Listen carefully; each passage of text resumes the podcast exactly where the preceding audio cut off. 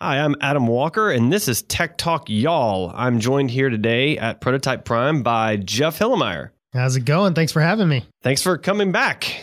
Yeah, I thought the first would be the last, so I guess not enough people quit the show after I was on. Well, you know, we'll see what we can do to run people off, right? So Sanjay's out of town, and Jeff is my compadre here, and we're going to talk about some really fun stuff. So in this episode, we're going to talk about how much Delta might pay you for your seat, some interesting, crazy wireless phone charging technology that's coming down the pipe, the new Samsung Galaxy S8, Apple has some self-driving technology they're thinking about, it looks like, and the most insane tech juicer imaginable that I'm going to talk about at the very end of this episode, and I'm really excited about because, well, it's just shocking stuff. So let's get started here. Delta. They're going to pay you more if you want to give up your seat or potentially pay you more, right? Yeah, I wonder why this is coming out in the news right now. I haven't the foggiest idea why this might come out. It's super weird. So apparently, you know, before there's like two levels. There's like the gate person level, then there's a manager level, and they could already pay, I think, a pretty decent amount of money. I think the article said like $2,000 for a seat. But now they've raised the rate, and I think a manager now is able to give you $9,950 to give up your seat. I'm astounded by that. That is nuts. That's super crazy. Like, listen, can I just like, we're going to fly soon. I think you and I together. We are. Can I just like go there with my hand raised and a sign that says, I will give up my seat for any amount of cash? Like, will that work? Cause I'll take like $500 would be great. Like, yeah. Especially almost 10,000. Yeah. Except we need to get to where we're going. That's probably true. Yeah. That's the same problem. Maybe not this trip. Well, maybe next trip, you know, and this was also interesting in the article too. It says, apparently you can bid for how much money you're willing to give up your seat for before you get to the gate. Did you know this? No, I had no idea. You've flown a ton. Yeah, you've definitely been to the airport when they start saying, hey, does anyone want to, you know, bounce to the next flight? We'll give you a free extra flight or companion or something like that. I've not ever heard them, you know, doling out cash or letting you bid. According to this article, it says, and I quote, through an electronic bidding system, during check-in online or at an airport kiosk, and apparently it's referring to the fact that you can bid how much you would need to give up your seat. That's amazing to me. Like, I'm just going to start bidding. Like, I just want $3,000. Like, just listen, $3,000 to do it. Maybe $1,500. Yeah. We'll be good. Like, you know, good luck. It's good. I'm not going to get anywhere. It's going to be awful. All right. Well, that was fascinating stuff, I thought. So this next one is kind of falls into the category of this is technology that Disney is working on. I'm sure other people are as well. And this is where the future's going. This is where we're going to go. So Disney's working on a technology, and the name of this technology is amazing. It's called volumetric wireless power for livable spaces. And basically, that's really catchy, don't you think? Yeah, it sounds, you know, it's one of those things where I have a feeling Sanjay knows exactly what that means. And I have no idea what that means. Yeah, I think that would really go good on a sticker. You know, like that's good marketing. Oh, yeah. Like it's a good brand for a sticker. It's got a good ring to it. I need it. Yeah, it's got a ring to it. So what this means is that they are creating a technology that where when you walk into a room that has this volumetric wireless power for livable spaces in it, your phone will automatically begin charging. Like you don't have to set it on a surface. You don't have to plug it in. You don't have to do any of those things. Like it's just the power is in the air. That sounds healthy. The human body.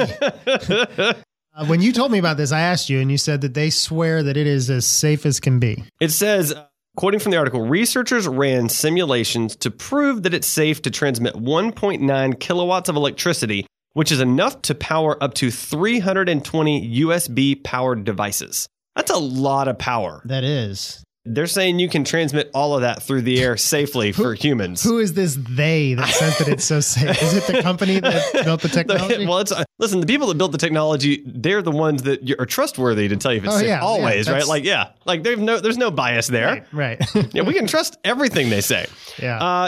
I don't know. I think it may be, it wasn't the EPA. There was some governmental agency that more or less says like this amount of electricity in the air is safe. I'm still not so sure I believe that, and I'm not so sure that I'd want to like drop one of those devices in my house and like live with it for 20 years because I think I might like have an extra hand growing out of my elbow or something. But, you know, this is where we're going. I mean, down the road, we'll walk into Prototype Prime where we're recording this and our phones will start charging. Yeah. Maybe it's 10 years off, but it's going to happen. I believe it. I've always thought I think that all the wires that we live with in our lives, you know, even gone. Keyboard wires, all that stuff, power cords, yeah. You know, we'll look back, our kids will look back and go, you guys were slobs.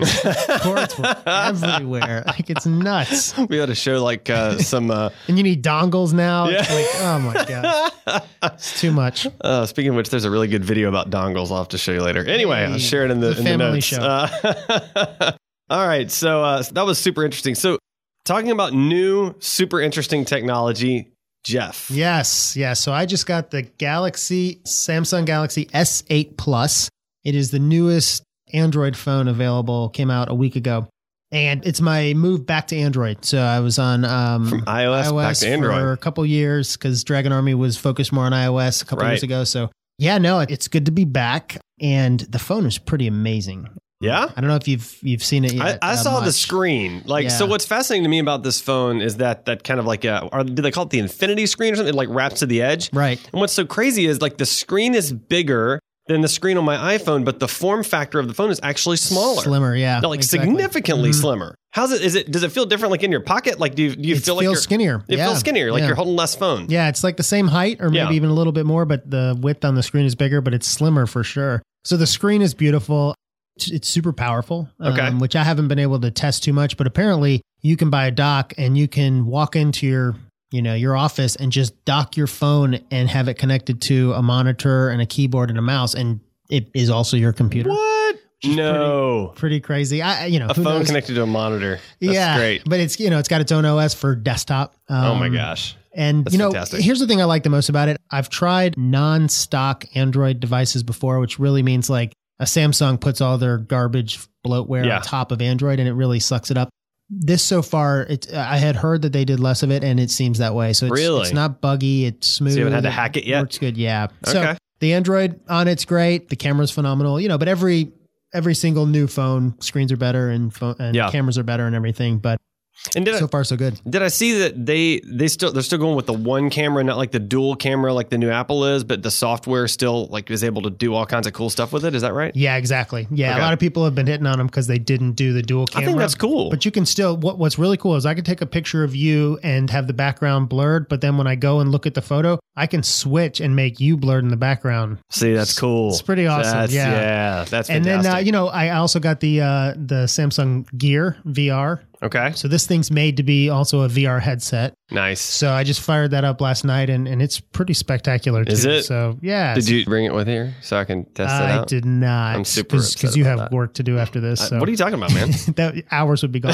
So anyways, I'm a big fan of it. I'm psyched about it. Okay. That's it. We're going to need another report. And so far it hasn't blown up when I charged it. Oh yeah. Yeah. You want to avoid that. Well, and you'll still be able to fly with it, right? Like that's that was the thing about the Note 7, we'd go get on a plane and it's like, if you have was it Galaxy Note 7 or something? Nuts, yeah, the Note. If you have that, you cannot get on the. It was like real serious. Like it's not turn it off. It's like we're basically gonna throw you out. Which when the plane says that, man, you gotta. Yeah, that was crazy. So let's hope so. I haven't flown with it yet. Okay, well, you should be good as long as it doesn't blow up. We'll be all set. That's fantastic. So so the next thing is a little bit of a local Atlanta sort of tech thing, but it's interesting in particular. So Square has paid.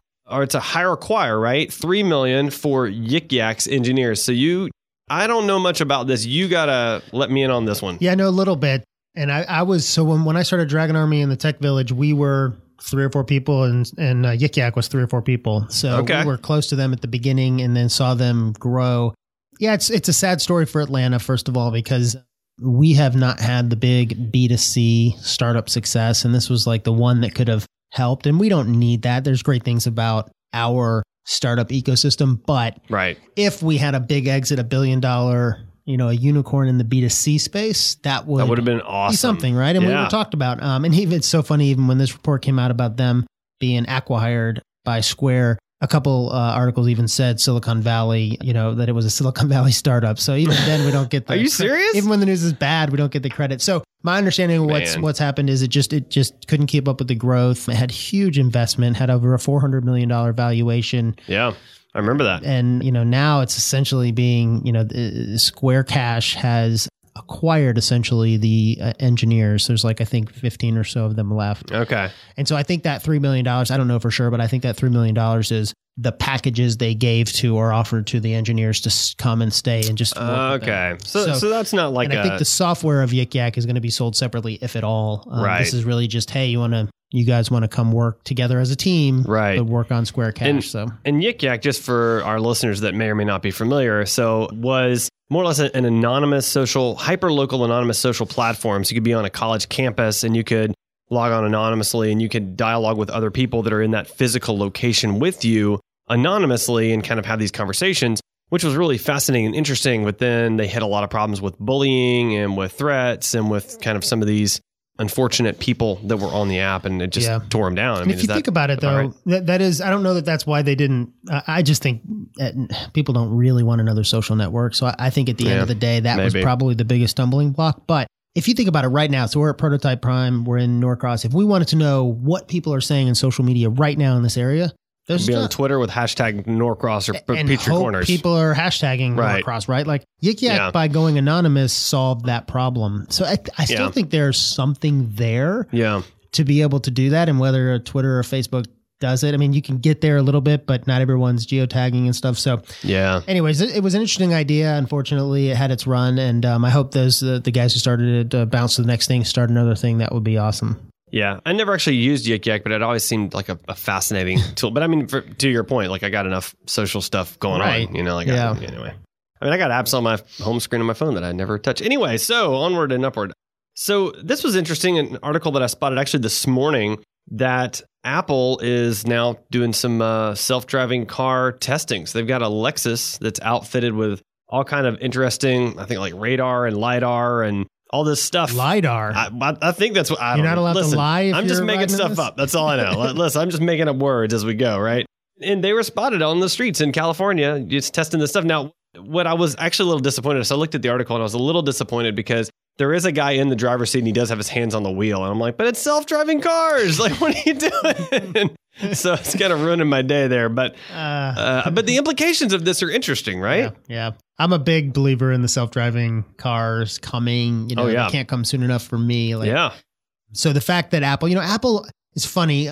I think the auto industry is going to be a little bit different. But Apple, you know, when they decide to do mobile payment, suddenly everybody starts accepting, you know, like they do move the needle pretty quickly. So I'm encouraged to see them, you know, taking a stab at this market. Yeah. Well, and Apple's working on it and Uber's working on it. I think Ford's working on it. I think Volvo's got something going on. Everybody, you know, Tesla, obviously, everybody's working on it. Well, Tesla's already pretty well nailed it. I think I read some crazy article about Tesla. They're still in beta mode on their self-driving cars, but in beta mode, they're logging like 50 million miles a day of cars that are self-driving or something just absolutely astronomical. Wow, that seems high. I don't know. Maybe it's less. It's a lot. It's a lot. Yeah, it's super crazy. So it's. I mean, like, we're ready. So the prevailing wisdom seems to say that when 5G comes, that suddenly self-driving cars will be more viable because basically you need the cellular speed. So they're driving down the road to be able to react to conditions and to, you know, something happens and it fires up to the satellite, comes back down with information, right? Connects to everybody else, all the other cars. So, and people say around 2020 is when we should be getting 5G. So that, a lot of people say that's going to unlock a lot. So all the technology and everything now is to really prepare for that moment when it's much more viable. So, I've never heard of that connection before. Yeah. I love that. Okay. Good to know. So like, so what's your prediction then? When will I be in my self-driving car? That's what I want to know. Oh, I think in the next, I mean, you could really do it sort of right now, right? Yeah, right. Tesla. So if you're willing. The bigger question is like, when are most of the cars on the road self-driving? When does it hit critical mass? Yeah. And when are you going to not have a car, right? That's right. I was at a mobile conference yesterday here in Atlanta, and a guy from one of the big car companies said that we're moving into a model of usage versus ownership. Absolutely. Right. And so how often, like, you know, we parked here at Prototype Prime, our cars are sitting out there. They could be picking people up. Come back and pick us up. Yeah, exactly. I mean, I'm here for 3 hours. My car's wasting time out there. What are you doing? It is, you know? Right? Well, I mean, like another good example of that is, so I've got an old beat up truck at my house and it usually just kind of sits in the driveway. And then one of my buddies, his tree fell in his truck and I was like, hey, you need my truck? Like I'm not using it. Do you need it? And then literally he brought it back yesterday. And then another one of my buddies needed the truck today. And I'm like, well, that's good timing. You can have the truck next, you know? And it's like, I'm just passing out. This doesn't mean anybody should ask me for my truck. Don't do that. Well, but there's a little business there. I have a friend who he had so many tools that he started a little business where people can rent his tools and his neighbors and stuff. And then his other neighbors would bring tools as well. And then they You basically like subscribe to this service of tool rental in the neighborhood. I love that. Pickup truck would be perfect. Like, pickup truck subscriptions. You know? If you're listening and need a pickup truck, I've got a subscription service for you. Yeah, do it. Website forthcoming. Okay. That's really, really fascinating. So the next thing on our list, you've heard of Plastc, right? Are you familiar with the startup Plastc? I remember them. Yeah. So I saw this startup years ago. I think it was maybe 2013. They started something like that. And it was a beautiful idea. I mean, we all carry around these credit cards and so you carry around debit cards and credit cards and all this stuff. And it just clutters up your wallet and it's kind of awful. And they were trying to create one card that is a device that would store, I think, 5 credit cards worth of information inside of this credit card shaped size device. And then you could just kind of select which card you want, swipe it, and you're good to go. And they got about $9 million of investment and they're now going bankrupt and not delivering anything. Yeah. I'm dumbfounded by this. It's a bummer. Did you read why? Did you look into why? I mean, as best I could tell, why was something to the effect of they expected to get $3 million of investment and then they expected to get $6 million and they didn't get either. And I guess they're just running cash poor and just... So I'm bummed for them, but that always seemed like a Band-Aid situation to me. Like there will be a point where we don't have credit cards, right? Yeah, it's going to go to the phones, right? It's coming pretty soon, So, to me, like, yes, that would have been nice for a year or two, but I don't know that it was not a long-term solution. Business, yeah. No, I think long-term we'll all have just the phones and there won't be any need for a wallet at all. Yeah, iris scanning. I mean, there's so many easy ways to know, oh, that's you. Oh, you're connected to this credit card company or to this bank. Boom, take the money. You're good to go. Or they, tattoo on your forehead, whatever. Whatever it takes. It could be... QR code on the forehead. QR. I just want some QR codes on some billboards. That's really all I want. Like it's just great. That's my best. They're my favorite. All right. So so you had mentioned you wanted to kind of talk about a little outside of our norm, but some interesting implications here. ESPN and Coke announcing some layoffs here. So what are your thoughts on that? Yeah. Obviously, two different companies, but it just seemed like there were some big announcements this week in the world of layoffs. So ESPN announced they're laying off a bunch of people. And I think this, to me, like this was coming. You could see that journalism, it's just tough. It's tough to make money in that world. And it seems to me that what ESPN is doing is focusing a little more on the bigger name people, the Stephen A. Smiths of the world, to focus on them and cut more of the smaller journalism, which is a bummer. But again, like who's paying for it? Who wants to pay for it? Right. It was really the Coke that I thought was, it's local here. So Coke announced that they're going to make 1,200 layoffs in the next, 2 or 3 months, something like that. And Turner did this a few years ago as well. And it's just, It's always fascinating to me that these large companies announce out. Like ahead of time. We're going to lay off 1,000 of you guys. And somebody had told me that there may be some sort of public reason why they have to do it, it being a public company. Right. So maybe that's it. That. But I started thinking they're going to have to pay a ton of severance when they lay these people off. Oh, yeah. So... by putting it out in the market like that. Maybe they're hoping people will quit. Yeah. And go find something else. I kind of think that's it. That may be the trick. More than the 1,200. So to me but it's just always, so I know lots of people at Coke that are sort of looking around their shoulder like, what does this mean for me? So I know you know this, but I think some of our listeners might know this. So Coke headquarters, obviously here in Atlanta. And I went to meet a buddy of ours actually for lunch there. And I didn't realize that Verizon has their own store inside of Coke headquarters that's exclusively for Coke employees. Like that's just fascinating to me. Isn't that cool? That's the best thing ever. They have a pharmacy, Yeah, like one or two pharmacies and like doctors' offices and like all this crazy stuff. Like just for the employees. There's so many people in that our series of buildings. It's just unbelievable. So anyway, that's so. Anyways, bummer about Coke, but I think businesses do this. I mean, I don't think it means anything long term. Although it's a tough industry. Selling most of, I think water's growing for them. Most of those other things are not. So. Yeah, that's right. Everybody's getting health conscious. Yeah.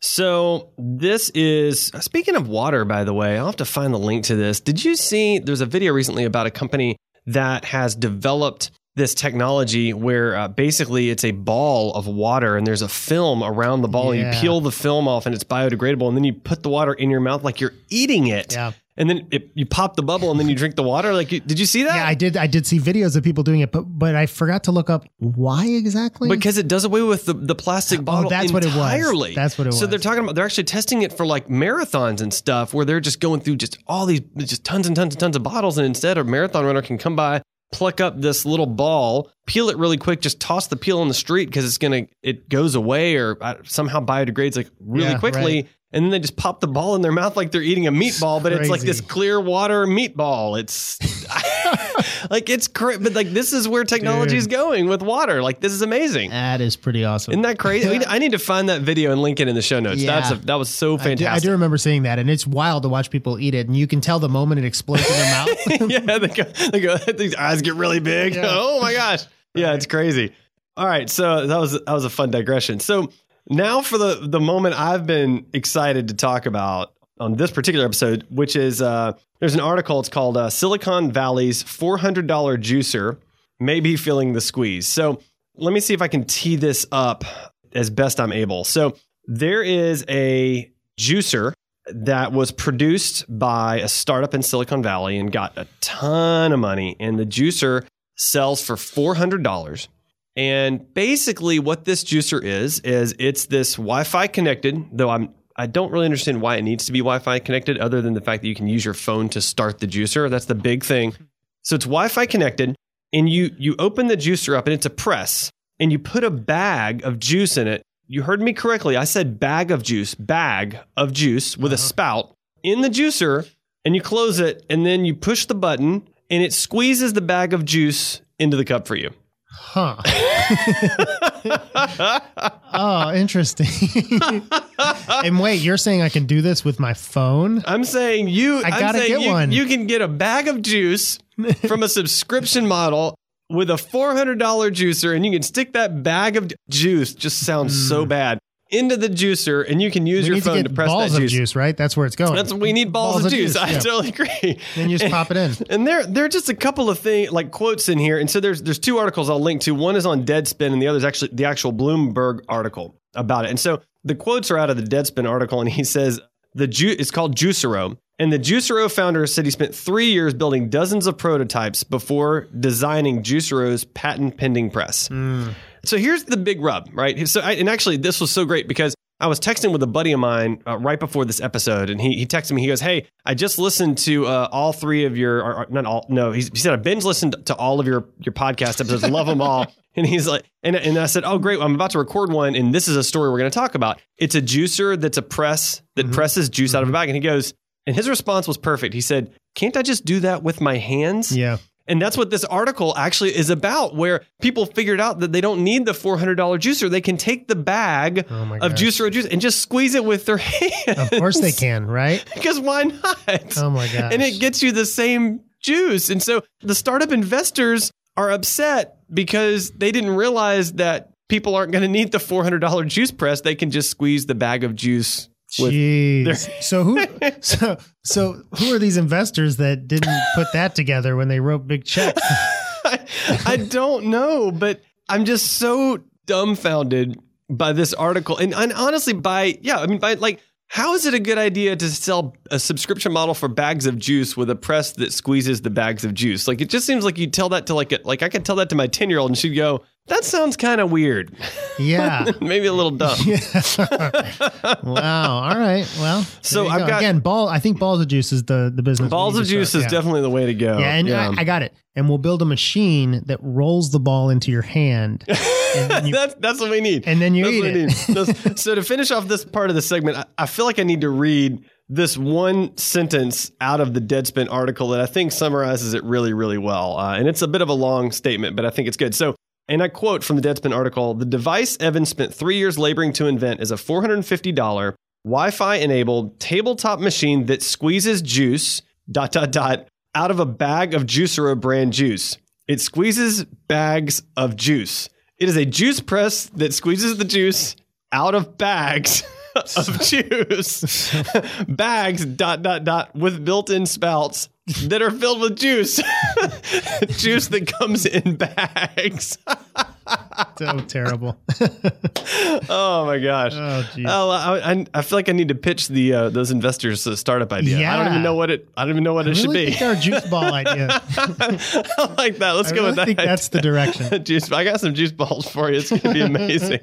Don't forget the machine, though. The machine that rolls it into your hand. The machine that rolls it up.